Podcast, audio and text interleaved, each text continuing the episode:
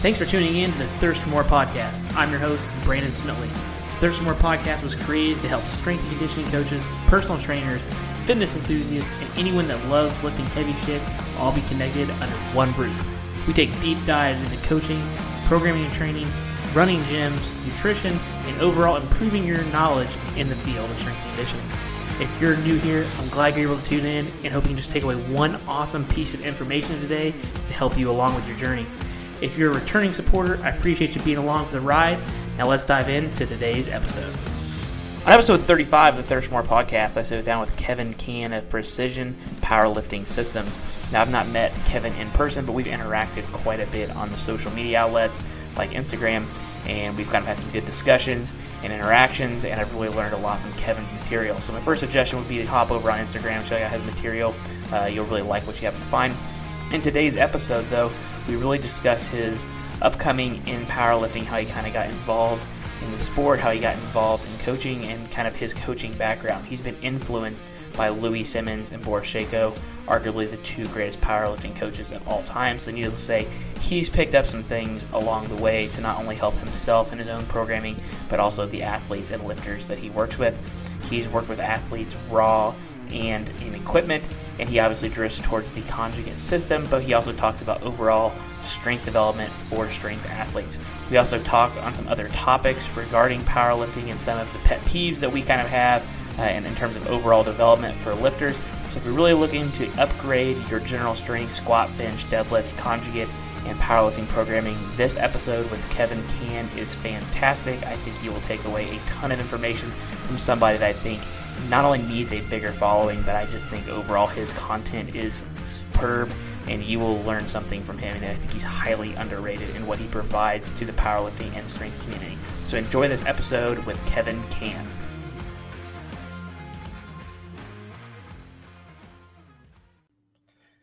Hey everyone, Brandon Smitley here, and today I've got guest Kevin Cann.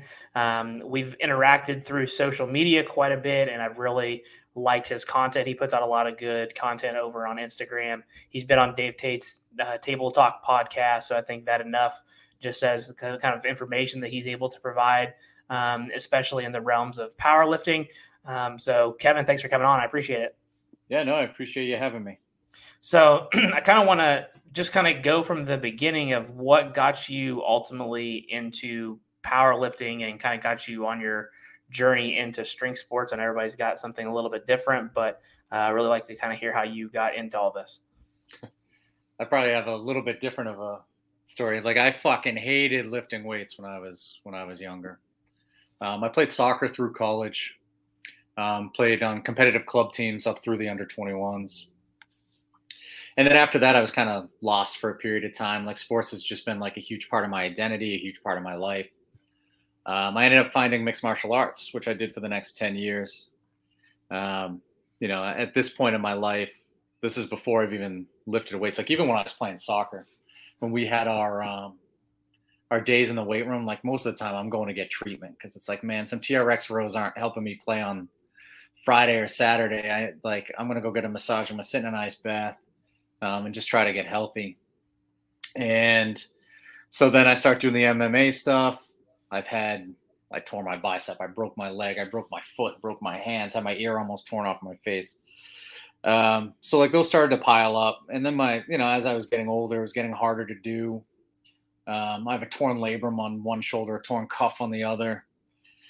Uh, so finally, I ended up working at a. Uh, I got a job at Total Performance Sports just as a part-time coach in the beginning, and they had a cool little like multiply crew going around and I, I, needed something to do. So I actually signed up for a meet before I even put a barbell on my back um, and started training with those guys.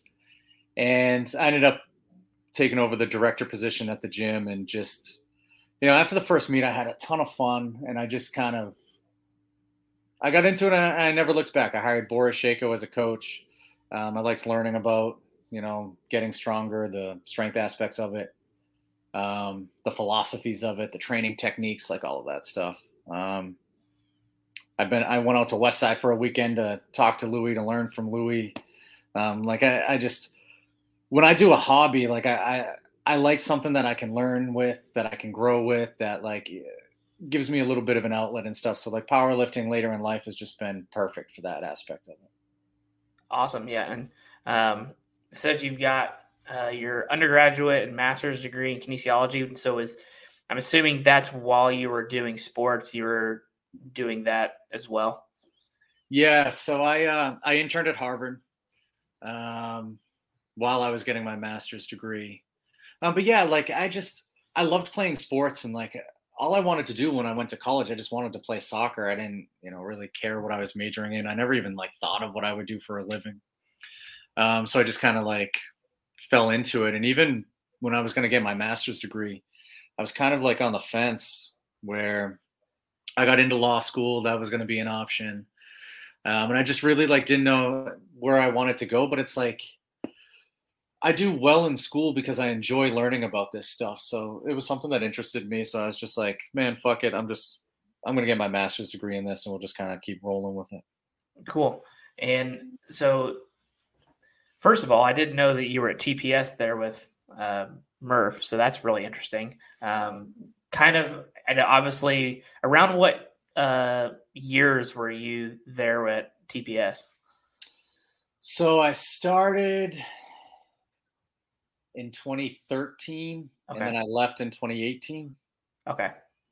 So we probably actually even have a mutual friend of. Do you know Dan German? Was so he there he, when you were there? He left as I was coming in. Okay. So okay. our paths crossed for maybe a few weeks. Okay. Because he was a TA at Purdue while I was a student there, so that's how I know Dan. And then I kind of worked for him and um, Dan Brown in Indianapolis for about a year um, as well. So that's kind of a he kind of left TPS to come do what he was doing in Indianapolis. So that's kind of a small world. Um, in the in the TPS realm, with obviously Murph has been in the multiply game for a long time. So was were you first subjected to powerlifting in multiply and did your meet in multiply, or did you do that meet raw? I did it raw. I actually didn't get into gear until like 2019. Okay. Okay.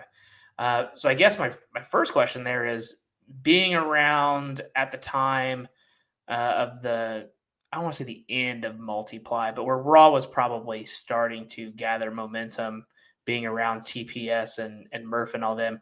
How did having a multiply or even a, just a English single ply, because I'm sure single ply guys are too, uh, a geared approach to powerlifting, how did that affect your your learning and, and the way you viewed training for the sport versus the way things are kind of going now with the huge emphasis on raw?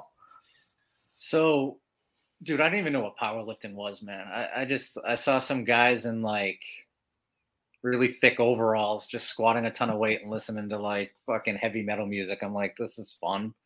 Um, so I didn't really even like know that there was a difference. So like I mean, one of my first conversations actually about powerlifting was with Fred Hatfield when he came in. He did a seminar there where he's literally hitting a vape pen at the bar while we're waiting for uh, a table to go out to eat. And uh, so this was like two months before I'd even, three months before I'd even started uh, lifting with the groups and stuff. So like, I didn't even know there was a difference. Um, but what it did teach me was, well, I'll tell you right now, like I, I wouldn't still be involved in powerlifting if it wasn't for having an equipped group like that. Like they just allowed me to get into their little their little cycle right so they gave me tips i just did what they were doing they like it was fun it was a group atmosphere of it and like i just thought that's how powerlifting was like i would say tps was probably late to the game in terms of um, switching to like that raw focused um, yeah. not even like just like the environment of the coaching staff but the environment of the um, people coming in because there were just still a lot of equipped lifters that were coming in and out of there. Um, so I just assumed that's what powerlifting was, and it wasn't until a little bit later, like once I started um, really getting like more involved with it. So like I started competing in the USAPL and stuff, and realized that they had you know a large membership base. Um, there's a lot of raw lifters, um, and then like I started noticing more that there was just like raw lifting was kind of where everything was shifting. Yeah, yeah, I do. I feel like up there in that northeast area. Uh, obviously kind of where RPS got its founding. Um, and generally, historically, that Fed has been generally a little more geared Um, it's obviously tr- everybody's just trending Raw now, but um, and then all the other gyms that are in that area, at least historically, have had way more equipped lifters than they did Raw. So I could kind of understand why they were probably were almost later to the scene. also, too, like even our USAPL groups, like because of all the colleges, they were all equipped. Right. So even like at that time, like even the majority of the USAPL lifters in Massachusetts were lifting out of colleges. They were equipped also. Yeah, because I, I know I'm not 100% sure. So much has changed in just the past couple years, but I know historically to qualify for collegiate nationals, it was single ply. And uh, do you know, are they still doing where it's a single ply total to qualify? I think they have uh, collegiate nationals. They have uh, the raw part of it too. So they have okay. both equipped and okay um, raw. Now I, I don't know when it came, when like the raw collegiate nationals actually started, but it's been around for a few years anyway. Yeah. Okay. Um, and then your your time with Boris Sheiko. So that I really want to uh, kind of dive into because I think when people hear Sheiko, they obviously think of the crazy squat and bench cycles uh, that are online. I mean, you can easily just Google them and find them and plug in numbers, and it's going to spit stuff out to you. Um, talk about being with that for three years in terms of what not only what you learned from him from a powerlifting and a programming perspective, but maybe even any misconceptions that people have with those templates that are online. Because if I'm a guessing man, his name might be attached to that, but he probably is not thinking that same way anymore. So the templates that you see online were actually a combination of like three or four different lifters programs that were put together that like like anybody would if they're creating a template for the masses to use, right? You're just kind of like this is good enough for whatever demographic you're looking to kind of target in that um, in that realm. Um, but in terms of like misunderstandings, one thing that he was really, really good at is just managing the fatigue levels of the program in general. Um, I don't know of many people who could do it in the same manner in which he did it, um, but just like knowing how often to. So Vorobyov was a, I think he was a four-time Olympian. He medaled in four Olympics. And then the thing with like the Russian sports scientists is they end up getting PhDs in this stuff after competing at an Olympic level with weightlifting mostly, um, but with strength sports and other sports. Um, so what he had found was that the traditional approach where you kind of increase volume and then you decrease volume, increase intensity, that that didn't work as well as if you just had this like more where you had these high stress training days, medium stress training days, low stress training days kind of integrated throughout the training week and training months. Um, so like those high stress days were positioned in a so their whole goal is to push adaptation the medium stress days basically maintain and low stress days are more like recovery and there's like spectrums of where all this stuff um, falls in. But like Charlie Francis had kind of made popular here in the 90s. Yeah. He talked about the um, central nervous system, like giving it small demands, a small um, a small stimulus of high demand, just kind of sprinkled in throughout the training year. Um, that's kind of like where this all started. So a lot of the Russian systems started using a system that was very similar to that, and that's what he does. So the high stress training day. So let's say, so he would do these like squat pyramids.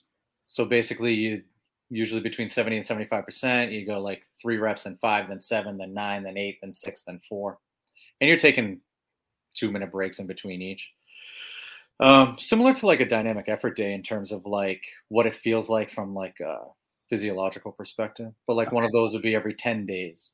You'd still be hitting 80 to 85% pretty frequently, like once every seven to 10 days at least. 60% of the volume came from variations 20% comp lifts, 20% accessories. Um, so it was, it was managed in a very similar way. Like, I don't know, the longer you do this, the more you look at programs, you realize they're all the same. It's just like little fine tuning stuff that they kind of differ on. Um, but it really kind of taught me like managing the stress levels of an athlete more than anything else. I think the the shortfalls that I found with it as a coach were one, people who get into powerlifting, I feel get into it because they were picked last in dodgeball growing up and they have no athletic abilities whatsoever. so they're like, I'll just I'll do this sport, and they tend to be like fucking good at it. Yeah. Um, so they just don't have a strong base. So like all that volume just kind of geared to the comp lifts, even with the variations. So like his variations that were always same stance, same grip, um, done just like your comp lifts. Um, like it just it just didn't fix technique. And like people who've just never competed, they just get nervous lifting heavy weights. So like not touching that 90 plus at times. And even then, like 90% is not enough, man. Like I know that like I don't get that tingling in my pants till it gets around like 97, 98, 99% um, of my one RM. So they just weren't touching weights like that except before a test, which was before a meet. So they're already nervous about the meet. Um, so like managing the psychological pieces of an amateur lifter with no base was very difficult, like in terms of that system. And so when I had asked Jacob about it, he talked about the basic. So the Dynamo Club was this like school system. So basically, let's say you wanted to be a weightlifter, they put you in these schools, and like weightlifting was like math and science is just a subject you did. And so for the first few years of development, they basically do like gymnastics, climbing rope, swimming, like basic like movement based stuff. And then when they start learning the lifts, they learn with like a broomstick, PVC pipe. It's just technique, but it's like all GPP stuff. And then slowly the GPP stuff kind of decreases, the sport specific stuff kind of increases. But even as younger lifters, when they go to competitions, they're judged on technique, not on how much weight they're lifting. So there's this this whole like psychological piece to it that like you do it right before you do it better. And then from there, obviously they build it up, build it up, build it up. Um, and so the programs that you're seeing from Sheiko are for like national. I mean, he was the national team coach. Mm-hmm. It's the cream of the crop. So like going through these schools, it's like me, I'm in below average power lifter. So like I would have got to this point where they would have handed me a certificate and been like, "Hey, you're a class 3 lifter. We don't have any more need for you in this school. Good luck with your future endeavors." So you got to remember that's the cream of the crop that was able to kind of withstand the same way with the Bulgarian system, right? Mm-hmm. It's the cream of the crop that withstood the how hard the training was. Um, and so what I ended up realizing, and this goes back to like going to school and just working with athletes a lot of the time like you had that pyramid where it's like gpp at the bottom the specific stuff up top. And it's just like man these things aren't getting fixed because they have no base they have no competitive base they have no psychological base. Like there's it's just not working the way that it should. So we started to make more tweaks where we started lifting heavier more often which then it's less volume. So you can get more volume from accessories and over time you can kind of see how this leads into uh, the conjugate system Mm-hmm.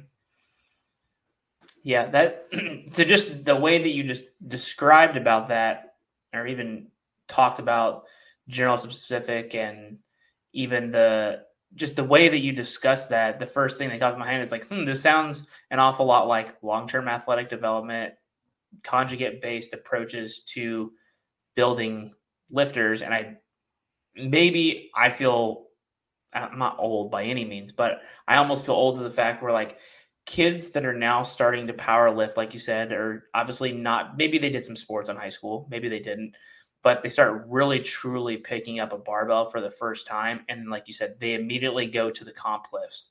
And while I do think understanding the technique of the lift is important, you do need to understand the general basics because one, you can make progress pretty quickly that way if you know how to squat and bench and deadlift well. But outside of that, if you've never done any other major variation of those lifts, I feel that they don't understand they're leaving a ton on the table of what could be in five years if they're looking at this from a long term perspective. Because I just watch them and I'm like, I if they bench three times a week, for example, I don't know how my shoulders and elbows could take it. Brandon, I'm only 35, but even when I was 25, I don't think I would have been able to take it as well as I would like to have thought I could. Um, and how long term sustainable is that? What do you do when that doesn't work anymore? You, you go to four times a week. You know, you have to get obviously you got to get smarter in your programming. But if you need more volume, you can only bench press so much specifically before you just don't have time to do it or your body starts to break down. Um, and I guess what I'm trying to get there is from going to see Louis and Sheiko, having the background with Sheiko, what were some of the similarities that obviously you see and currently use but then you know what are some of the also the differences um, that you're like this was definitely worthwhile to take different blends from each one of them to whatever it is to how you choose a program? Yeah, so that's actually uh, kind of a fun story. So obviously, like when I was doing the Sheiko stuff, I'm just competitive and confrontational by nature anyway. So I was like, fuck everybody else. Like conjugate sucks. West Side sucks. Like it's for equipped lifters. They don't like. I said all the same stuff that everybody else said. Um. So Sheiko, I forget what year it was. So it was the second time he came to TPS. He had gone to West Side before and like spent all day with Louis or a weekend with Louis, and they had conversation. Actually, Louis increased the deadlift volume because of these conversations with Sheiko, and Sheiko took pictures of all his equipment so that he could make it back in Russia. So like one thing people need to understand too about the Russian system. They didn't have bands, chains, safety squat bars. I did a voiceover for uh, um, KK and Kirill, um, like lifting 20 minute little documentary thing.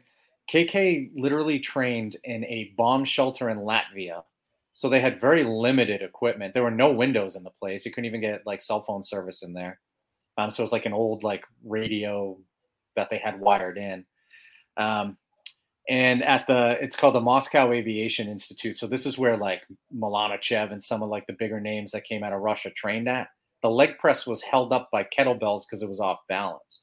Like they didn't have money that they really like put into these gyms. So because they didn't have bands and chains, they used pauses in their lifts to change that force velocity, force posture curve of the lifts themselves to get the variation. So what people need to realize is like you gotta what do you have available to you? And like how can you best maximize that for results? So I, I, think what louis did is obviously it's years and decades later but he manufactured his own equipment.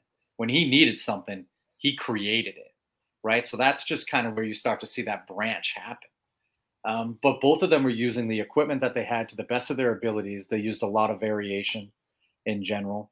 There were high stress days, low stress days.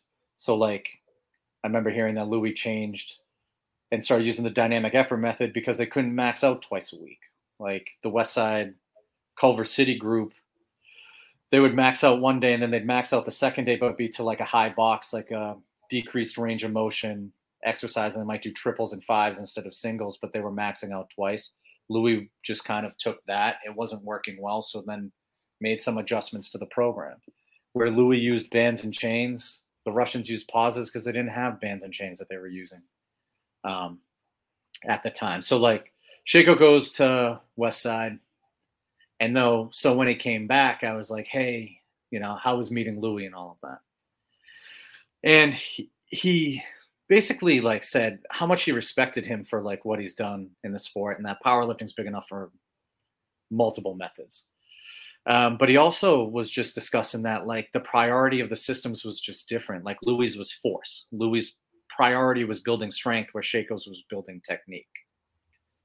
And so, but both of them were doing it with high level lifters. Like they they weren't doing this with beginners. But Russia Russia had a system that they came up through, so they had a base already created. So the need for GPP work um, wasn't as huge as it might have been for like people coming into West Side, but also they did blocks of higher GPP work even with the Russian national team after bigger meets and stuff like that. Um, but he basically was like, you know, you just it's one strength, one's technique. So you have this philosophy based off of it, but you're using the same methods to kind of write the programs to just deliver your philosophy and coaching and that these methods they both work they're just geared in different ways uh, well structured in different ways, but they're all using the max effort method, the dynamic effort method, the repetition effort method. They're all using variation. They're all using variation of intensity of training days. There is a phasic structure to it. Um, and so that's when I started learning more about the Dynamo Club, so the actual 1970s Soviet weightlifting group. And so when they used their variations, they had about 40 lifters in there, and they were using about 40 different variations. But each lifter had their own coach and they actually came up with these like mathematical formulas that showed a coefficient with how well a certain um, variation of the exercise actually transferred over to their competition lifts so the we'll say the more specific it was to them the higher that coefficient So they set it up in a phasic structure where the max effort lifts would start more general, and then as competitions drew near, it would get more and more maximal. So the intensity, even though it's still 100%, right? Like if I do a SSB close stance low box squat, or I do uh, my comp stance straight bar box squat, they're both at 100% that I'm trying to get to a max effort day, let's say. But one of them's way fucking harder than the other, right? Mm-hmm. They're not they're not built equally, right? That that comp lift is going to be a much harder exercise to do. So there is this like ramping up of intensity that happened over time, and they would do it around major competitions. Um, so I kind of took that phasic structure from the Dynamo Club and use it within the structure of our conjugate programs, as well as like, I mean, I think you start with what Louis did. There's a reason why he did it the way he did it. There's 50 years worth of freaking experience in there. Um, but like the thing is, is like the people who went to West Side, they're fucking maniacs, man. They love yeah. to lift. They're lifting hard, and they're built a certain way. So I'm gonna ramble here, but so the the German sprinters, one of the things that they would do. So this is who Charlie Francis learned from in the 70s. Um, but they would look for people with explosive nervous systems. So they'd want people with tempers and that were just fucking maniacs to run their high low approach that Charlie Francis um, ended up running with his sprinters. So like West Side's that personality, right? You're getting these fucking maniacs going in there with the very twitchy nervous systems. Um, so it's it's set up very well for that personality. They also had a lot of experience coming in. They were elite lifters when they came into West Side. So one of the things I realized is like amateur lifters without a base just they may not be able to recover the same way. So we'll take that phasic structure that like I stole from the Dynamo Club, and like earlier on, it'll be like higher volume because let's face it, a close stance, low box SSB squat, you're probably getting three less singles at than you do like a comp squat. So the volume is way lower, so you can actually push up. We might do back downs of that stuff. Um, but then as it gets more specific, so let's say we're going into like a, a comp squat, deadlift, bench, like a phase with those things, I'll stretch it out further, just like Sheiko would. So instead of it having to be on Monday because it's max effort lower, and then the next Monday max effort lower, we might do max, maybe hit a squat max effort lower week one, day one, and then we don't we just do a nice easy day, day one the following week. So that's seven days. And then 11, 12 days later, we'll do our day three. And maybe that's where we throw that deadlift max effort in. So we just space it out a little bit more, very similar to like how Sheiko would um, vary the loads of training days, training weeks, um, even like a training month, two months. Like sometimes, like some people, it's like I love the story when Greg Panora talks about how Louis like, you're not even touching a barbell. Like you just need to get bigger, and so he just made him do bodybuilding stuff for six. That's an elite lifter already. Yeah. Right. Like if he's okay doing that, like you know, six foot, 145 pound, you know, Joe Dickhead can definitely do some freaking bodybuilding work for you know, a four week block and you'll be all right. Take the bar off your back. So like even from that long term athletic development perspective, like you still got to sprinkle that stuff in at times. Yeah, yeah, and uh, that's from the phasic structure, like you mentioned. That's probably the biggest thing that I learned from Louis as well. Whenever I went there, was that he was he was very big of like you said you you can kind of push things a year round, but you make it more what you need towards the meet as it gets there. And then once the meet's over, um, you know, things really kind of pull back a little bit. And that's that's also what I try to do with the lifters that I work with is when a meet's over, four to six weeks, like, yeah, we're not gonna squat bench and deadlift. Like you just literally did this at a very high level training wise for anywhere from 8, 12, maybe even 16 weeks in preparation for it. In the grand scheme of thing, taking a month or six weeks of not doing that and just letting your joints recover, put on some mass in places that you probably need it. Because the good thing is, once the meet's over, we know where you suck at. So we immediately have feedback of what needs improved, not only from maybe a technical perspective, uh, maybe even a tactical perspective in terms of your mentality. You know, are you missing lifts? when you should be making them. You know, how can we address that? But then also from a physical perspective, if you're missing in particular areas, we now know what those areas are literally accurately to the last weekend that you just competed. So now we can bring those up for a couple months, and then when we get back to our what I would say, your normal max effort or dynamic, however you want to have your your training laid out. Once you get back to that, now you have a more valuable approach to get to that that point. Um, and it sounds very similar to like we said, like what Sheiko did. I don't think people understand that with the way that he programmed that there are phases into to training. I just feel like there's t- maybe it's just because powerlifting's getting a little more popular with the younger crowd to where like when a meet's over, I see people back into just immediately comp squatting, comp deadlifting, and comp benching. And I'm just like, you know, you're not looking at this through the lens that these people ideally thought about it. And like you say, I guess the equipment comes down to a factor, but most people nowadays, if you're going to a relatively decent gym, you can provide variety very, very easily. They're not in those storage sheds like you kind of mentioned. There was, um, you know, the other thing too that I think, well, one, I think people are performing for Instagram and not building strength, right? They're always just trying to have this Steven Spielberg directed reel at the end of training. Yeah.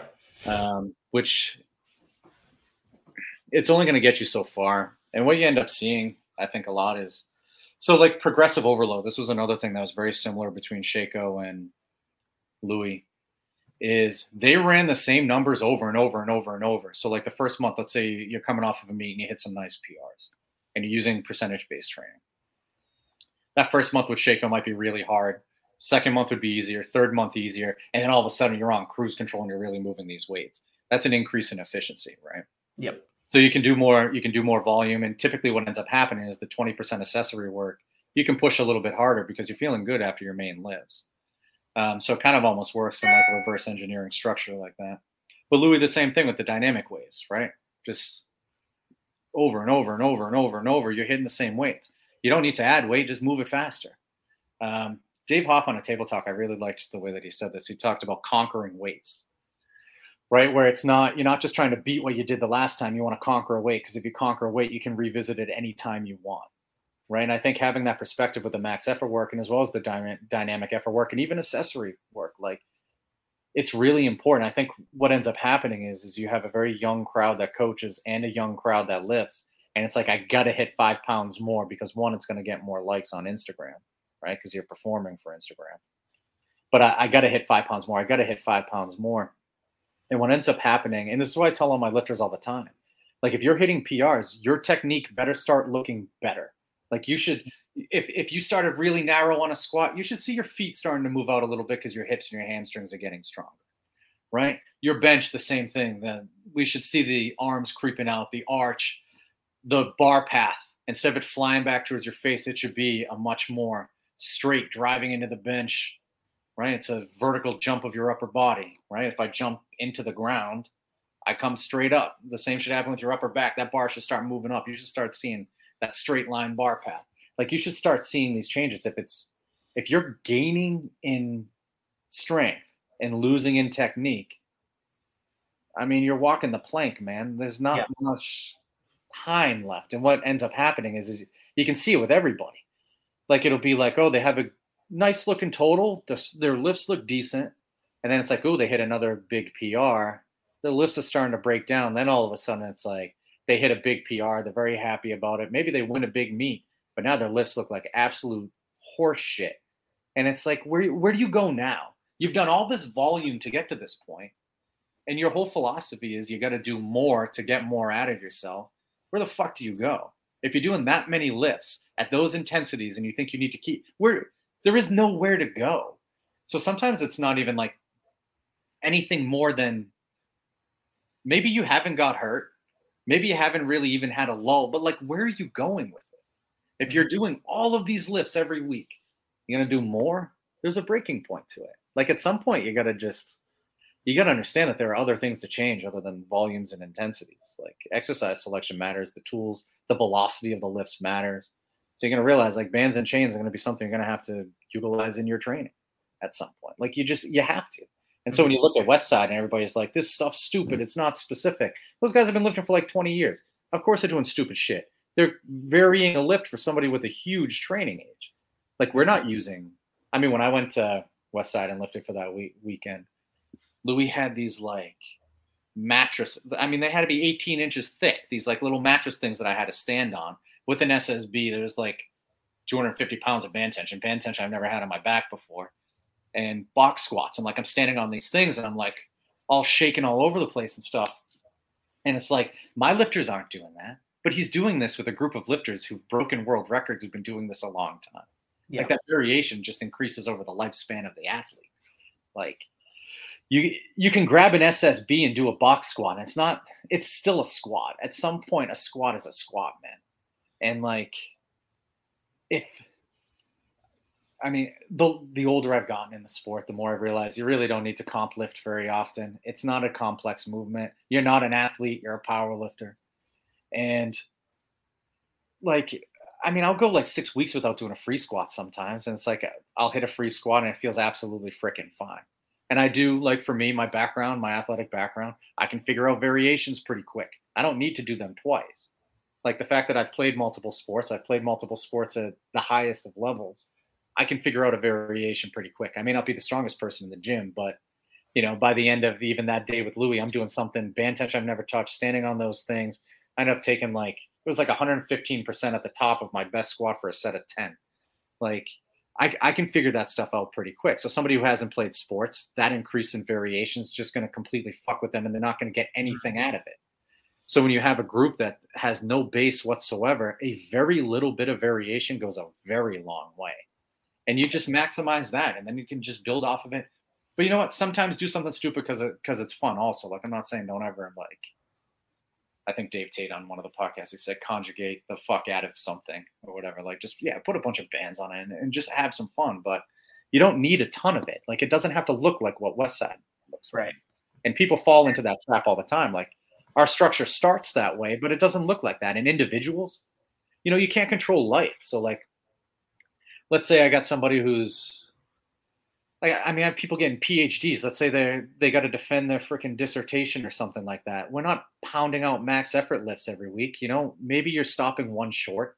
Maybe there's increased distance between the exposures of them. Maybe you're doing more like Anderson type squats that just don't have an eccentric that are easy to recover from because nobody can lift any fucking weight like that, anyways and then maybe the accessories are just really ramping up in volume because you can recover from them. But guess what? Either you get more fit or life settles down, and all of a sudden now you have a base you can just really ramp it up and build off of. And then you just settle in, right? You conquer those weights. You keep repeating, repeating, repeating, repeating, conquer those weights, and then all of a sudden you've you've weathered the storm in a way in which you can hit a PR anytime you sign up for a freaking meet. Um, and I think the thing is, is like the flexibility of some of these like high frequency comp lift programs it relies on volume, right? So if yes. you're really pushing it, like where do you go?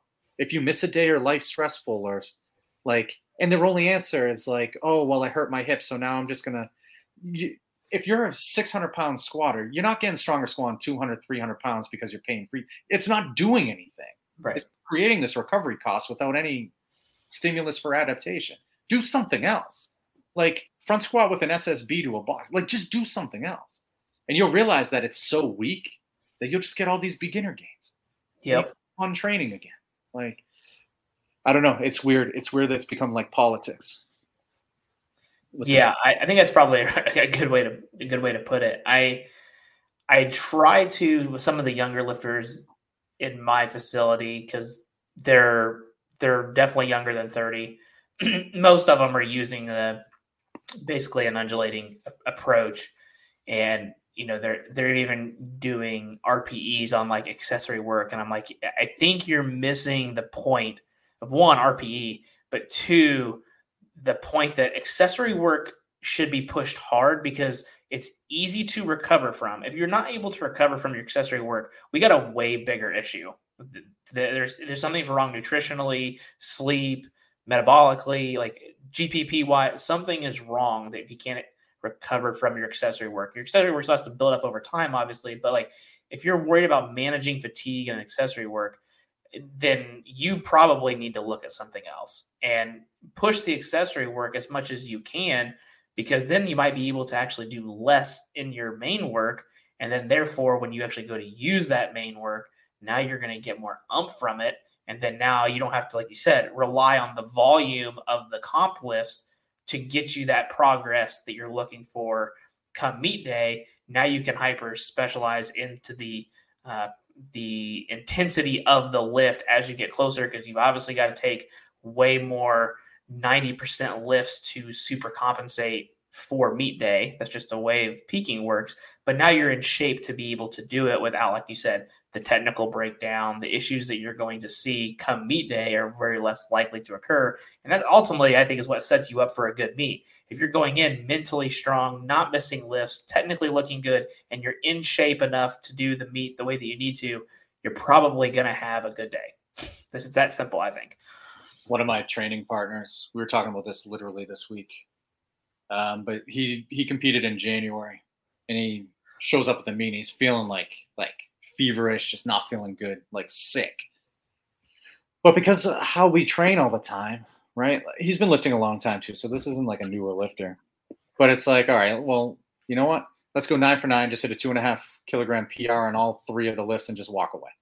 Right. So it becomes an easy day where you can still go out there, you can still outperform what you've ever done before. Nice, easy seven and a half kilo total PR while feeling like shit. You walk away, you recover for a week, and just get back into training. It's just like a another training day. But that's that's conquering weights, right? If you if you have to go through these like large swings of performance where it's like you're so burnt out because you've done so much volume, monotonous volume after a meet that you know you take so much time off and then getting back into it, it's hard to ramp back up.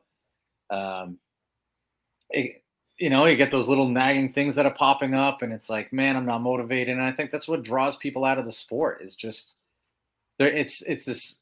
It's people just one not understanding where they need to be comfortable, right?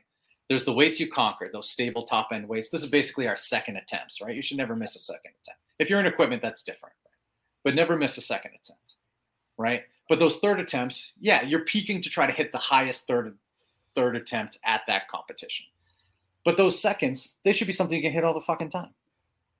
And if you can't, there's a problem with your training, right? Like either you gotta look at recovery, you gotta get more fit, you gotta whatever. There's a, a lot of various sleep more. There's a lot of variables that come into this, but I think eh, eh, I mean, I, I just I don't know. I I wish people would one stick with the sport a little bit longer. And like to me, when I look at this, it's like, man, I understand why you're quitting. Because once you get to that point where, like what I was saying before, the technique's breaking down or you're getting hurt and you're just at this breaking point, there's nowhere to go. What are you to do? You've, you know, especially when you politicize training methods where it's like West Side's not for raw lifter, drug free lifter, whatever people say. And it's like, well, now you you've pigeonholed yourself to have no options. Yep. So you just quit. You you go do no gi training for six months, and then you're running five Ks, and then whatever. Like I don't know, man. Not for me.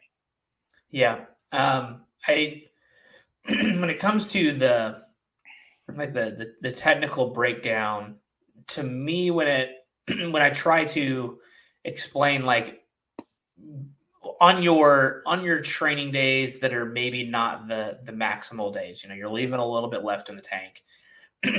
The i think people look at that rpe number as this is how hard it should feel and don't take into account that technical breakdown also is subject to rpe because if you if it feels like an eight but it looks like absolute dog shit then it's not an eight anymore. It's now a nine or a nine and a half because you're you're compensating your efficiency of the movement to get the RPE of the way the weight should feel.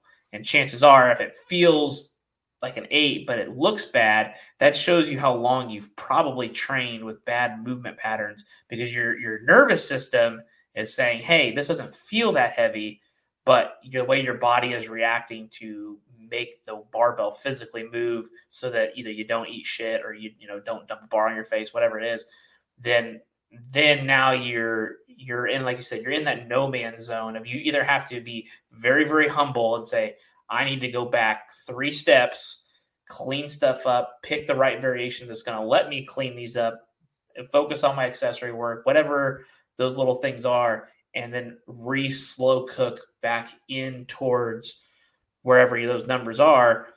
Now like you said you're going to have a better base and a better foundation technically to then move forward. But I, I think with the younger crowd, that, like you said, that doesn't get likes on Instagram. So I think maybe social structure is beginning to to come in to where athletes, like you said, care more about that than they actually do the way that their lifts look or wanting to be in this long term. But from the high frequency crowd, I've also, I just maybe you can name somebody, but I can't name somebody that's like past 42, 43 that's still using a very high frequency training approach and is in, still in one piece. But that's mm-hmm. maybe here nor there, but that's the way that I try to sell it to the young guys. Is I was like, if you look at the conjugate method and people that are still using that, they started using that in their 20s and they're now in their mid to late 40s. Some people even in their 50s. And guess what? They're still training really freaking hard and enjoying their training, and they're still going to meet and performing at high levels consistently. They're, they're going to get banged up here and there, but for the most part, for their age, if they're in their 50s doing that and they're still in one piece, I think that says a lot to the resiliency of the system itself. It's a great point. Like I'm 40 years old. I started lifting at 32. I've had multiple surgeries before I even started lifting weights. And I mean, I can train as hard as anybody at 40 years old with that injury background running running country. Like I feel much better now and I know I couldn't do it. I could not do it the other way around if I had to do more like high frequency stuff. But we talk about that all the time. Like I, I who's done it a long time? Like that. Yeah, the only, the only person that comes to my mind is Mike Tuchscherer. And he's changed his training philosophy since he wrote the RTS book. And even then, it's, you could tell there was some conjugate stuff into that book. But listening to him at SWIS, he's now making all of his decisions solely based off of VBT. So now he's keeping that higher frequency. What I would say, it's still higher than what I would probably do, but he's got the GPP for it. But he's actually using his VBT measures to call his weights, to call his auto regulation, and that's letting him stay in one piece. Where, you know, as you and I know, 99% of lifters are not using a VBT device at, in any measure, let alone for their whole training system. So he also went six years without back squatting and without deadlifting much. He just yeah. front squatted and did pull ups. And like to me, that's a lot of base building right there. Yeah. Right. Like he had to take a step back from it and do other things. And also, like, I really like his idea with the pivot blocks where, you know, you might remove the barbell for a third of the training block length, right? So two weeks of just not touching a barbell after six weeks of, of training. I think that's a, uh, a good way of doing it. Um, but even with, um, you know, there's just I don't know if this is the athlete in me, but like I mean, I've used like VBT stuff, but there's just something about like athlete intuition that I think is just really important. It needs to be harvested. It needs to be grown. Like I, I think for one, like conjugate, like as lifters get older, they also get smarter, right? So they start realizing where to put their efforts, when to pull back. Um, you know, making just better training decisions. So I do think that that plays a major role where I think what we see with like a lot of the higher frequency stuff is like one, lifters are outsourcing their effort, right? So if I tell you this is max effort and you're scared of weights, you're always stopping one short. You're not doing a max effort lift. I'm I'm giving you the ability. You got to do one more. You got to do, and this is why training partners are so important, right? Yeah. Um, but for them, if I tell you 80% for four sets of two, you're outsourcing your effort. I'll tell you, most most people too, and they just don't want to do accessories. So right. they put RPEs on them, and let's say it's an R. I don't even know what they put for RPEs on an accessory, but let's say they put RPE eight on an accessory. It's probably like an RPE two. Like it's not a, even probably close to where they need to be because they yeah. don't like doing it. But there's life skills there, man. Do the things that you don't like to do and do them like you really want to do them, and that's where like progress happens. That's where the the good shit, like that's where it comes from. Yeah, there's um, there's a group of lifters in my gym that um, I programmed for, and you know, I, I told them that I would. This has been several years ago now, but I'm still programming for them. Where you know, I told them like, hey, I will. If you guys want me to do individualized programming for you guys, I will. But I was like, if you guys are training together, you guys honestly, especially until a meet even gets close, you guys just need to run the same. We're just gonna run the same training program and you guys can make it a giant dick measuring contest, compete against each other, coach each other up. Which one of the guys was a former employee of mine, uh, and the other two actually have, like you said, a, a good amount of training experience. Uh, especially now, they've been at the gym for three, four years uh, at a competitive level, and they make the best progress out of anybody that I program for. Like it's not even close, and it's because they literally push themselves every day on their max effort. They try to they either try to one up each other or if I give them a back down of like one AMRAP in like the off season, it's going to be balls to the wall for that AMRAP. Every, the first person's probably going to get fucked because the second, the third person are going to do everything they can to get more reps than the guy before them. And then that obviously has them push their accessory work a little bit. And when they buy, and I, I don't have to give them as much accessory work because I know how hard they're working on their accessory work where like if you're not going to do as much then i might have to give you more to try to get that volume from somewhere. Um, and to me i think that just says like the hyper specialized programming it can matter to a degree especially if you're training by yourself and you don't have an honest eye. But if you've got training partners if you guys are running a generalized program like you said that's focusing on your squat your bench your deadlift using the right methods things are cycling the way they're supposed to there's seasonality in your training you're going to make progress and then having that person next to you push you is going to give you that extra umph come meet day after you stack those 52 weeks out of every single year. The other the other thing too, like so I give everybody one program and then from there, based off of their individual needs, we fucking talk about it. I'm not going in and changing a program four fucking times because right. your little stuff's happening. So let, us have a conversation about it so you know how to make these adjustments, um, these adjustments in the future. Um, to me, that's that's really really important but also like I think you know when you're using like velocity based training well one like the basis of any program working there's there's human elements to it right? If the effort's not there the consistency is not there i don't care what exercise most people just need that well-rounded program. You all can do the same thing. And like with the velocity based training stop looking at the device. You should know what it fucking feels like. Like i know what speed work needs to feel like so that i can put the right weight on the bar. I don't need a device to do that and like Louie was one of the first ones to use Tendo units in America. There's a reason why he stopped using them, right? Because eventually he could just look at them and his intuition said it all. Yeah. And I think ultimately, like, what, and I don't know, man, I'm going to be that guy because I'm 40 who's just going to bash on Gen Z. But like, I think one thing when you're paying a coach, you're, it's now the coach's responsibility for your success. So they, they get this built in scapegoat right? There's no accountability with it. Oh, well, this isn't working. Well, I'll adjust it on my end, a little, whatever right? Instead of like, hey, you're in the moment. I'm not with you 24 hours a day. If your life is like this, these are the decisions you need to make, and these are the conversations we need to have. So I actually run my group. I send multiple emails a week. Um, I used to do these like bi-weekly meetings and stuff where we just discuss training concepts. So the more that you're in it, the more that you do it, just learn how to adjust. You need to learn how to adjust on the fly. Like what what if your VBT stop stops working that day? And first of all, like I, I so Louie always said, what would he say? Don't have a 10 cent squat and $200 shoes. Yeah. Yep. Uh, I'm telling everybody, don't have a $400 VBT device when you have a 300 dot score. Like yeah. just, just learn. You don't need that shit. Just learn how to train. Use your coach as a resource so you can learn how to do these things, right? Okay, well, if this is feeling like this, what do I do? And like to me, that that's how you get longevity in the sport. And that's how, how you continually see progress. And like self-determination theory, man, people want to feel competent. So that's hard in the beginning, right? But like there has to be that period of that. But then on top of that, they want their their autonomy, man. They want to be able to make and and that's what's going to keep them keep them coming. And half the time, like I have fun as I, I joke around because like I have this this kid he just he just told 2000 raw a month or two ago and he'll be like what do you think of doing this and i'll be like that's fucking stupid and then he'll just do it anyways and then, uh, you know, for me, it's like, well, if it works, I look good as a coach. If it doesn't work, I can just be like, I told you so. So it takes all the pressure, all the pressure off of me.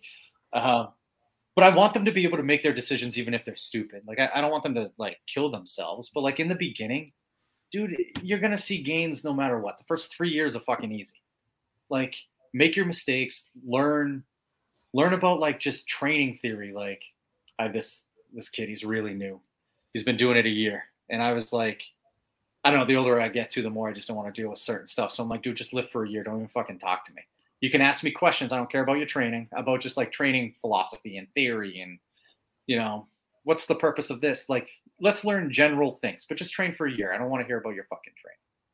And then finally, he like retests his lifts and his technique's better. And he's like, "You're right. I just needed to train for a year." But he read Book of Methods. He he asked questions after reading Book of Methods, and like just people don't want to do that, man. They just want content for the internet. They're going to be in it for a few years anyways, and like then they're going to go on and do their no gi training and and like that's fine if somebody wants that or whatever and that's what they're looking for but at the end of the day those like and then you get their coaches who just have a revolving door around beginners all the time who are like well this method has worked for my for my lifters and it's like dude your lifters are beginners they could roll around on the floor for 30 minutes and because of the increased ab strength they're squatting more weight like it's not you're not a better coach because of it you're not like just you know, I think the internet's great in, in some ways, but I think in other ways it's changed the culture in a way where we're just not in tune to like where everybody's so like data, data, data, and it's like, man, just all these guys were proven right by science later on. Like, just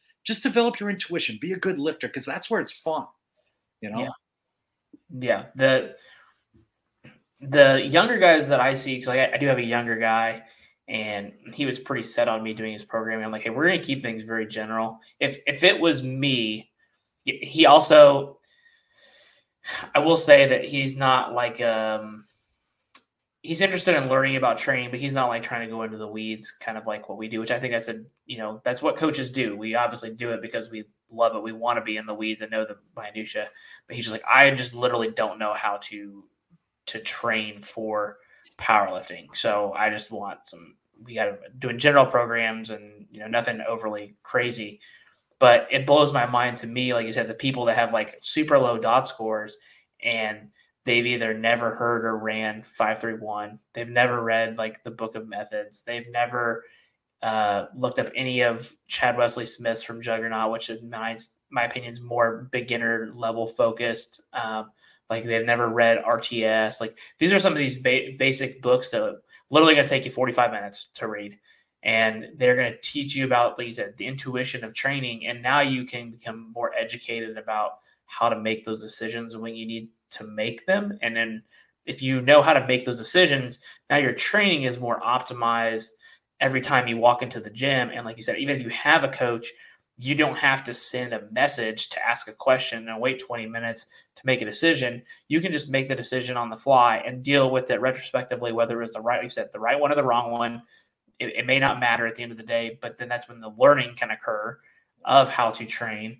And then if you happen to also be around training partners, that also teaches you that intuition of how to train because you'll be able to see other people make decisions in the moment based upon what's happening at their shoulder, their hip, their knee, whatever's bothering them um, you know, my stuff feels different every single day. So what I really have planned going in, it usually changes almost every single day to some degree, whether it be the load, the volume, the exercise selection, the you know the abdominal work, whether I am doing more or doing less, um, the mobility or tissue work, that all changes. And if you don't spend time, like you said, trying to get that intuition of truly learning how to train and just keep getting programs into you, when you don't do that anymore, you might still know how to squat, bench, and deadlift, but when it comes to like physically going to the gym, even if it's just retrospectively for good health, outside of squat, bench, and deadlift, you may not know how to pivot things based on how you feel when you get older.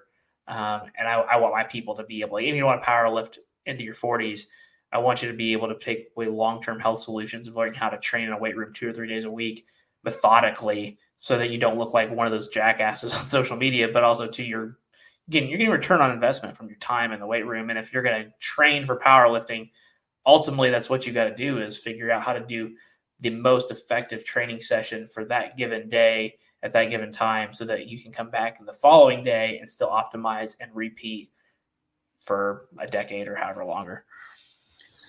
Yeah and that's that's the um you know i think a big part of education too is like when you get these lifters in they don't hit a pr in a given at a given meet or something like that and then they're they're kicking rocks and they're blaming whoever. Um, you know, to me, that's just that's a lack of training skill. You just don't understand how things work, right? Where so William Kraemer, who he spent some time at UConn with one of my like old colleagues who told me this story about how growth happens. So he actually measured his baby every single night with a tape measure, measured his baby to show that growth doesn't happen gradually, it happens in large spurts. But when you zoom way out, you see the gradual part. So let's say, you know, it's why it's called a growth spurt, right? But like, let's say baby girls, I'm making these numbers up for easy math, but like 10 inches over three years. But there were two periods where there were four inch gains and then just very sprinkled in another two inch one, right? So you, you had these three events that led to those 10 inches in a prolonged period of time, right? The same happens with totals. You hit this total, yeah, maybe you hit five pounds more the next time, but you probably could have hit that five pounds before if you really tried. Um, but like it, it takes it takes time, right? Like adaptation takes time. It's going to build like a storm in the background. So like if you have this training skill and you're constantly just kind of analyzing your training and you're having good days and you realize when you're kind of in one of these these building positions that like hey, I got to stay healthy. I got to stack wins. I got to build momentum. Um, so like you know, I tell my group five pound PRs, they're smoke and mirrors, dude. It's just to keep you motivated during that period of time. So leave a little in the tank. So you know, a few months later when you do the same variation again, you beat it by five pounds, you feel good about yourself, right? But you probably could have hit that before. But it's just it's it's understanding that process that like today is not the most important day. So instead of just throwing that like extra five ten pounds on there and really grinding something out, and then the next time you come around to it, it's 20 pounds less than it was the time before that because you're just not you're just not building momentum. You're not making good training decisions, and you get upset about it because you just don't understand the training process. That yes, we talk about gradual, right? If you zoom out, it's like okay, well, people add 20 to 30 pounds a year on their total, but you'll see that there were just like these three to four large increases in their total over that longer period of time or something like that. Um, but like understanding that that's the process, it just it takes a lot of the pressure off and it takes some of the emotions out of it. So that when you like hey i didn't hit a pr today but i understand i'm in that building phase. So i need to stay healthy. I need to push my accessories. Uh, these are the decisions I, I need to be making to stack these wins so that eventually you know when you do have that meet you, you put 40 50 pounds on a total. Um, so yeah I, I think a lot of it like not learning and outsourcing all of that stuff it just leads to these like feeling bad about yourself because you're not hitting a PR. And also that's the you're performing on Instagram, so it's hard to go out there and be like, well, I didn't have the meet I had today. I'm sorry to all my friends and family and and like, dude, we're just lift, we're just lifting weights. Like, have some fun, learn about it, understand that it's a process, enjoy the process part of it, make some friends, um, and it goes a lot better. Yeah, yeah. Okay, so the last thing I think I want to talk about is your own training and I guess how, how you choose to program using the conjugate method. Everybody's got their own little, I don't say tweaks, but they've obviously take again. Beautiful thing about a system is that you can adapt it towards what not only you like but also what you need, and then you can stack those up over time, and then you've got some ways that you might do something differently than other people. Um, but ultimately, like you said, the the the meat potatoes of a system are always there. Uh, from a conjugate perspective, and you know now that you're in, in single ply, I guess kind of just walk me through how you go about looking at how you're laying out your your weekly aspect of training in terms of how you're making decisions on terms of uh, maybe uh, you know bars or rotations but then whenever you go to actually get ready for a meet maybe anything different that you do that uh, you've kind of learned over time that you've had really good success with so I, I get coached by Laura now. Okay. Um, so one of the things like for me is I didn't want to think about like that for my training because I do it with my group and I program my group differently than I was doing for me. But I've always run like a very West Side conjugate format. Um, so some of the like things for me is if I know I've gotten stronger, I'm not I'm not changing anything. Like if what's working is working, even if it's close to a meet, I'm running what I've been running into the meet. I'll take a few days off, obviously, like that week of. Um, I do the week of like doing just like very light speed work, like just yeah. feel that snap and then just get the hell out of there. Um, so I guess like for my training, I'm very just like, just pay attention, ride the waves that they come, be smart when you're in those troughs. Um, but like, so I know for if I'm getting, let's say I'm getting a little bit beat up, so like, you know, my eyelids will twitch. I'm more stressed than normal. The my lowest hanging fruit in terms of like adjusting training is adjusting my deadlift. So I'll just cut my um, speed work volume like in half usually, or I'll do it basically when I do it. Like, you know, the first couple. So I don't warm up into it because we just squatted and I have it all set up and ready to go. So like the first couple feel kind of like crappy anyways. But then like you'll hit this like little groove with it and it's like pop, pop, pop. And then the second it feels heavier, I just stop. And then I just go on to something else. if the volume's really low, I might add in some like weighted back extensions or something like that, more GHRs. But um, just like using my, I don't know why, but I feel like my deadlift is just like a really good tell of like where my recovery status is. And like. I can't emphasize this enough. Inadequate recovery is the number one reason that conjugate doesn't work for people. Like a body in recovery is just seeking homeostasis. You cannot get better. So if you're trying to improve upon efficiency and, coordin- and coordination, you have to be recovered in training sessions. So like there's just something about the deadlift, and even through my almost 10 years of nine years of lifting now, um, my deadlift like will have these like wild swings. And a lot of it was just like back in the day, just making bad choices, poor training decisions. Um, but like for the first time in the last couple years, it's been very stable. And like one of the things that I've done is just really, really, really if I'm not feeling that pop off the floor, I'm just not deadlifting. Like yeah. Charlie Francis's whole "Don't be afraid to walk away." Hundred percent with the deadlift, that's me. I'm just walking away. Um, I do find if I wear my full gear for a max effort deadlift, I recover a lot better than if I don't wear any or wear partial gear. Um, so I tend to throw my full gear on for it. And even then, like for dynamic effort work, so it's obviously based off of my comp deadlift, but even then, like if I was doing it raw, when you're warming up, you just know where it's supposed to be, so you just kind of stop. But I'll put my full gear on for dynamic effort work for deadlifts sometimes, just just because there's something about it. It's just much much easier to recover from. I don't know if it's because of the heavy band tension or something. Um, the other thing that like I just kind of talked about this is just it's always leaving room and just walking away knowing that there's five or ten more pounds there. I'll get that the next time and just learning to like slowly build that momentum. And then it's being honest, honest with yourself. Like if you're stressed, recovery's not where it needs to be, right? That deadlift's not popping. It, all right. So it's not like just you go in and you adjust one day, right? Like stress accumulates over time and it takes time to dissipate. So there's going to be times where it's like, okay, this next month I'm going to stop one lift short every time I'm max effort lift. I'm going to stay in there one lift short.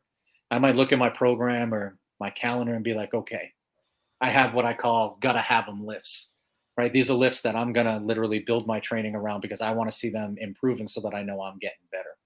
And of course, like with conjugate, every week you know how strong you are and how fast you are. Yep. Like we get that feedback. But there's ones that like I want to. It helps stay in the zone, that like competitive zone. So an SSB box squat, straight weight box squat. That's what I base all my dynamic numbers off of. So that that to me is like okay, well if I have that in there, I might take this day easier. I might even skip a max effort here and just kind of peek into that one lift and really go after that one lift and like you know like how the dynamo club did it right? Like everything has a hierarchy of things that are important of important in terms of developing coordination. So like there are certain lifts like an ssb box squat to me hits a deadlift so well and hits a squat. Like it's just got a lot of carryover to both lifts. There's a lot of information there. Uh, close stance you know, low box SSB squat. I mean, I, I don't know.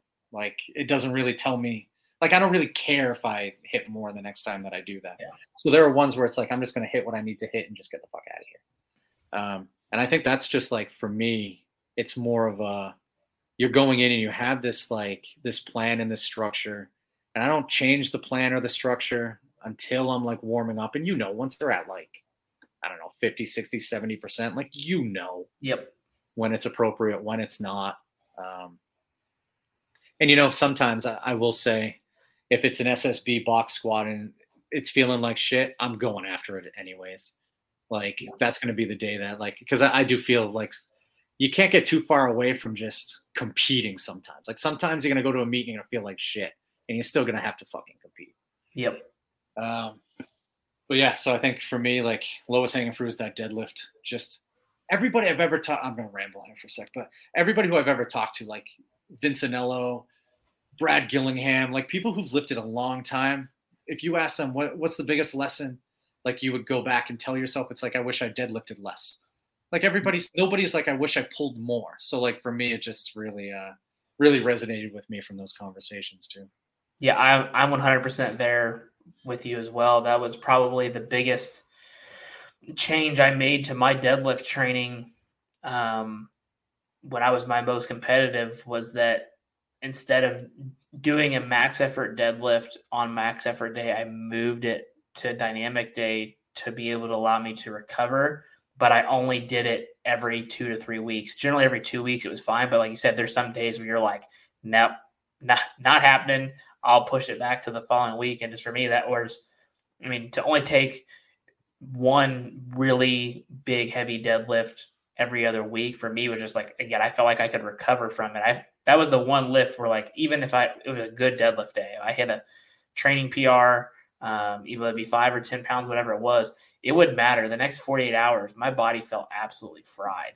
And so I, I don't know how some people deadlift two or three times a week and and feel recovered or that they're giving their best effort to any of the other lifts. It, um, and just like you said, like almost everyone I've talked to feels that that's the one lift that one's your indicator of your overall systematic fatigue, whether your your readiness is high or it's not, and the fact that it needs to be the most pivotal training lift that you have just because of how you're feeling that day will dictate how that goes. And then it, it just steamrolls into the other lifts later on in the week, or even maybe even later on that session. If you happen to be somebody that maybe, you know, deadlifts and benches in the same day, if your deadlift feels like trash, your bench is probably going to feel good either.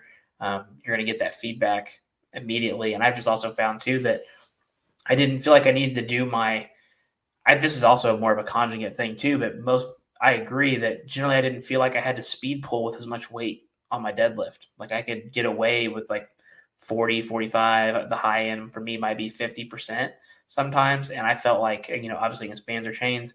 And that for me was like usually good enough um, because I was almost using it more as technical practice and again, that readiness and that pop. And as long as I had it, that's all I really cared about. I didn't care about what the tension was at the top and, you know, what, what the true percentage was in my hand because I knew that ideally the following week I would get a good single in, regardless of what that variation was, and that would let me touch the weights that I'm going to see uh, on meet day. Um, and I was somebody that could recover on my squat almost every given week. It didn't matter what variation I did. I felt that I could recover from it, but not the deadlift. Um, so I 100% agree with you on that. That that's probably more so than not the people that have done this the longest. I think they'll probably agree, and maybe that's just because like we've talked about, the younger crowd, again, their lifts aren't really up to par. Their technique's kind of shit. So they're not really taxing their body quite to the extent of what they really could be if everything was all all good in terms of their technique and their strength was actually better. So maybe that lets them train it more frequently. But um, that's I 100% agree there. So the um, the technique part too, right? Like if they're pulling with bad technique, like it's going to tax their muscular system more, but that tends to recover pretty quickly, right? Right. Yeah. Like it's that efficiency, right? Like when you when you learn how to like move fast, like one, it makes it safer because you're dispersing the forces more evenly amongst all the joints and muscles and stuff like that. Um, but like, yeah, I think you're right. Like once you learn how to like really apply force, you don't like like I don't feel tired after. It's just all of a sudden I'll go to do something and I just don't have the the juice. But I I, I pull only once every three weeks and my deadlift speed work is 10% less yeah. um, than my squat work. And one thing that Laura really did with my programs, I think helped a lot too, were one, the good mornings every third week are money in terms of like recovery and stuff. But I don't do a ton of bands on max effort work. It's a lot of chains. Yeah. Um, especially with like the, I mean, the, a deadlift with like a good amount of band tension is freaking brutal to recover from. Um, and you can tell like if you're good with dynamic effort work like your speeds will be slower and you'll realize that it's like holy shit like this deadlift messed me up for like two to three weeks. Yep. And all of a sudden you're coming out of it. Um, but it, a lot more like with squats i barely ever squat with a lot of bands. It's usually a lot of chains on max effort and then of course the bands on uh, dynamic effort work. Mm-hmm. yep. And then i guess um, in your in your single ply uh, experiences i guess compared to your raw from a from a programming perspective, what kind of I guess we can just talk gear in general, gear and raw. I guess for you when you're looking at programming, what are kind of the big differences that you're seeing with the the conjugate system and how you're choosing to program for those people? Because obviously now you've got some different demands when you've got gear on in terms of the total amount of weight you're able to handle, but obviously uh, how frequently you have to may not be in the gear. Like Raw, you can obviously just take a max effort squat every week where you've got to kind of rotate your gear around, a little bit uh, from a recovery perspective as well. I guess talk about how you the differences in your programming for you whenever you're looking at programming for people there. Yeah, there's not there's not a ton. Um, so the bench shirt I'm in every third week. Okay. Um, I did uh I ran a metal militia bench cycle and I was in the shirt every week. I ended up like um so my elbow was killing me, it was killing me, it was killing me. I ended up snapping my tricep and getting an avulsion fracture on my elbow. The doctor's like four to six weeks, and I'm like, all right, well, four weeks because that's for an average person. I'm not average. Got in again and snapped it again. I ended up fracturing it twice. Um, so I ran a long block raw after that. It was like three or four months before I got in the shirt. But when I was running in the shirt more frequently, I would just I have shirts I can rotate like different sizes and different grooves and stuff. And I do think being in multiple shirts really, really helped me understand the shirt so that now when I'm in the one that I actually like to compete in, I can feel that groove. I'm much more in tune. Um, but I would like so how I set the shirt, like when I was wearing it more frequently, like I wouldn't jack the shit out of it. I'd let the collar just kind of sit high. I wouldn't cuff the sleeves. Um, so like I would manipulate my gear quite a bit. Um, with that, I just got a Rage X, which is the first time I've lifted in one. So I've been using that and just it's too big. So just like messing with like how I can adjust the sleeves, how I can adjust the collar to get more out of it and stuff. So every week it's just kind of a learning process right now. But typically every third week I'll be in the bench shirt. Um, I wear loose bottoms only for max effort and um, dynamic effort work. So like I did a video. I get into these bottoms in seven seconds. They basically just give me some compression, but you can still feel the groove of the of the suit a little bit. Yeah. Um, and then as a meet gets closer, I'll start putting more of my gear on. Um, the t- for max effort work, the tighter gear. If I feel I need to groove the the tighter gear a little more, I'll, I'll wear some of it on um, dynamic effort day and just to really like pull the legs up and stuff. Um, just so I can hit depth on the box or whatever it is I'm doing. But I, I don't change much. I think a lot of it comes down to how comfortable somebody is in the equipment itself, how well they are at using it. Like for me, I don't get a ton out of my knee wraps, and you know maybe the argument is, oh well, if you wrapped your knees more in training, maybe you would. Um, but it doesn't throw me out of my groove for my suit at all. I have other lifters that they get a lot out of their wraps. They feel the need to wrap more often, so they wrap more often. Um, how often they're in the the tighter comp gear, um, just kind of like varies. Like I think one thing that needs to be taken into consideration though is how much weight, right? So if, we very rarely ever wear full gear. It's usually just suit bottoms. Um, but you got to remember, above and below the suit bottoms is raw, right? Like I don't have equipment on my low back. I don't have equipment on my knees. Like it's literally just loose suit bottoms. So if I get too far away, if I just did raw stuff and I get too far away from handling the weights that I'm handling, I kept throwing out my fucking back, and I couldn't understand why in the beginning. It's like, what the fuck is happening? Like, why why do I keep hurting my back the second I start getting back into and I realized that like the weights were just too different. Um, so just, I mean, obviously like accommodating resistance can help because you know if you're using enough chain weight, enough bands, like you're feeling that weight on your back. But I wear bottoms for absolutely everything.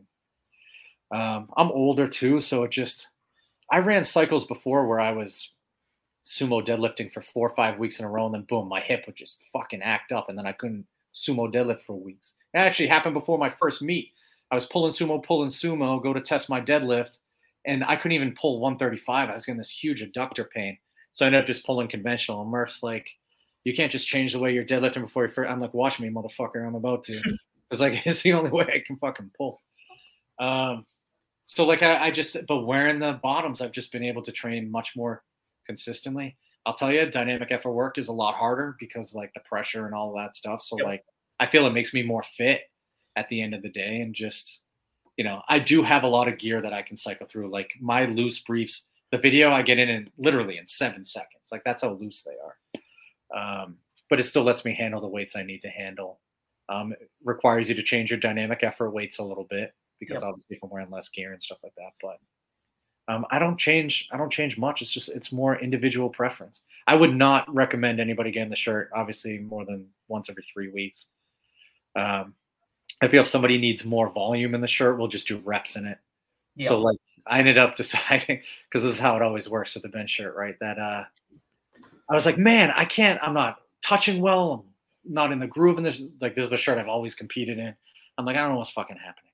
I put on a different shirt and I'm like, oh, this is the one. But it was like, I don't know, four weeks out from a competition.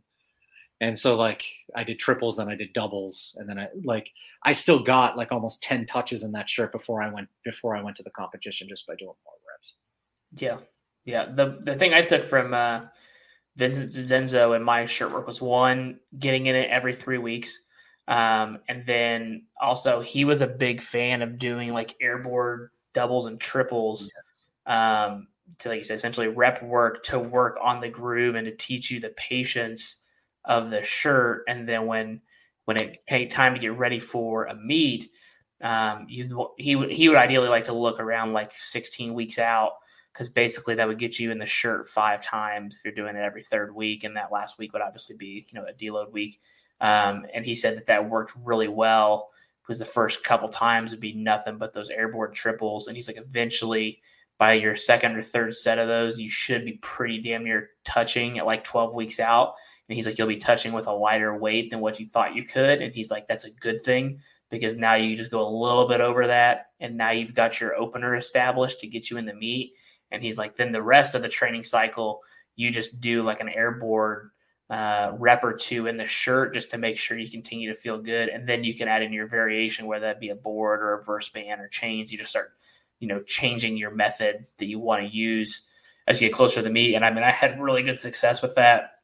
And, you know, it's, it's wild to think that you're only in there that much. But like you said, the recovery part is that the next day your hands and your elbows are trashed and then, then if you got to start adding in deadlift and squat into that as well you've got to have your body prepared for for those when it came so i i, I agree but uh, to get into a shirt more than maybe every other week if you were really pushing close towards the meet and you needed more touches but that still would be really really tough but every third week seems to be like a, a sweet spot brian siders was huge so jeremy hartman had talked to Brian Siders and he's like, hey, check this out. And he had sent me the video and like Brian Siders was talking about the air boards and like, I mean, with a regular board on there, you can dump the weight. Even touching, you can dump the weight onto your stomach and lose that groove of the shirt.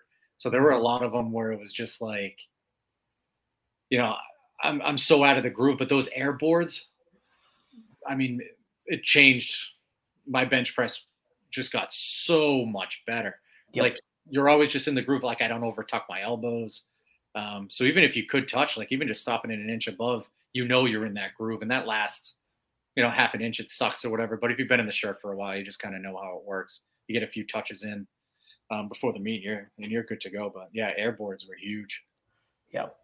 All right. So the last thing here is, I guess, you know, what's new with uh, you? What do you have? Anything coming on in the next? I don't know three, four, six months. We're almost here towards the end of 2023. And if you have anything planned for 2024?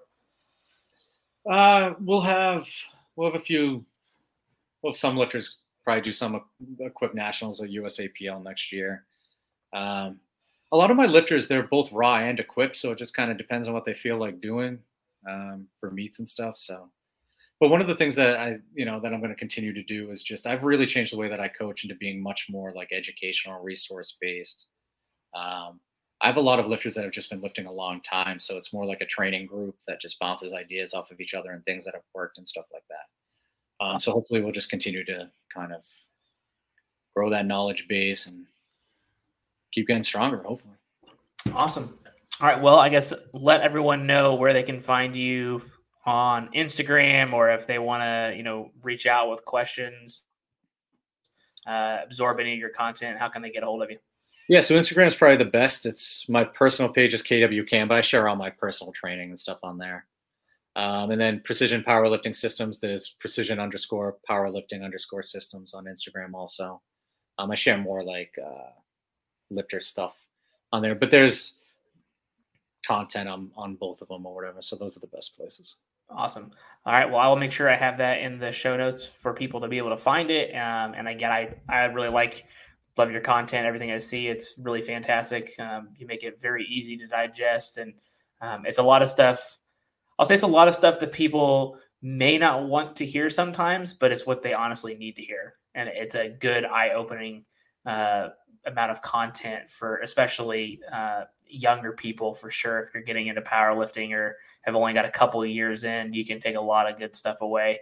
uh, from coaches stuff here. It's really good. So um, I really appreciate you coming on today. This was a great conversation. We had a lot of really good, deep discussions. Um, I learned a lot. Uh, so I, I, appreciate your time jumping on. It's good to actually sit down and talk shop uh, outside of just Instagram. Um, so thanks again, coach. I appreciate it. Yeah, I appreciate you having me on. And I mean, we love talking about this stuff. So absolutely. All right. Have a good day, man. Thanks. Take care. Thanks for listening to Thirst for More podcast. Make sure you give us a follow on Spotify, iTunes, or anywhere else you like to consume your podcast. You can also check us out on YouTube at The Smitley, where you'll find clips and lots of educational based material for strength and conditioning and exercise science. You can also make sure you give me a follow on Instagram at B Smitley or at Team Thirst, which is my gym Instagram page.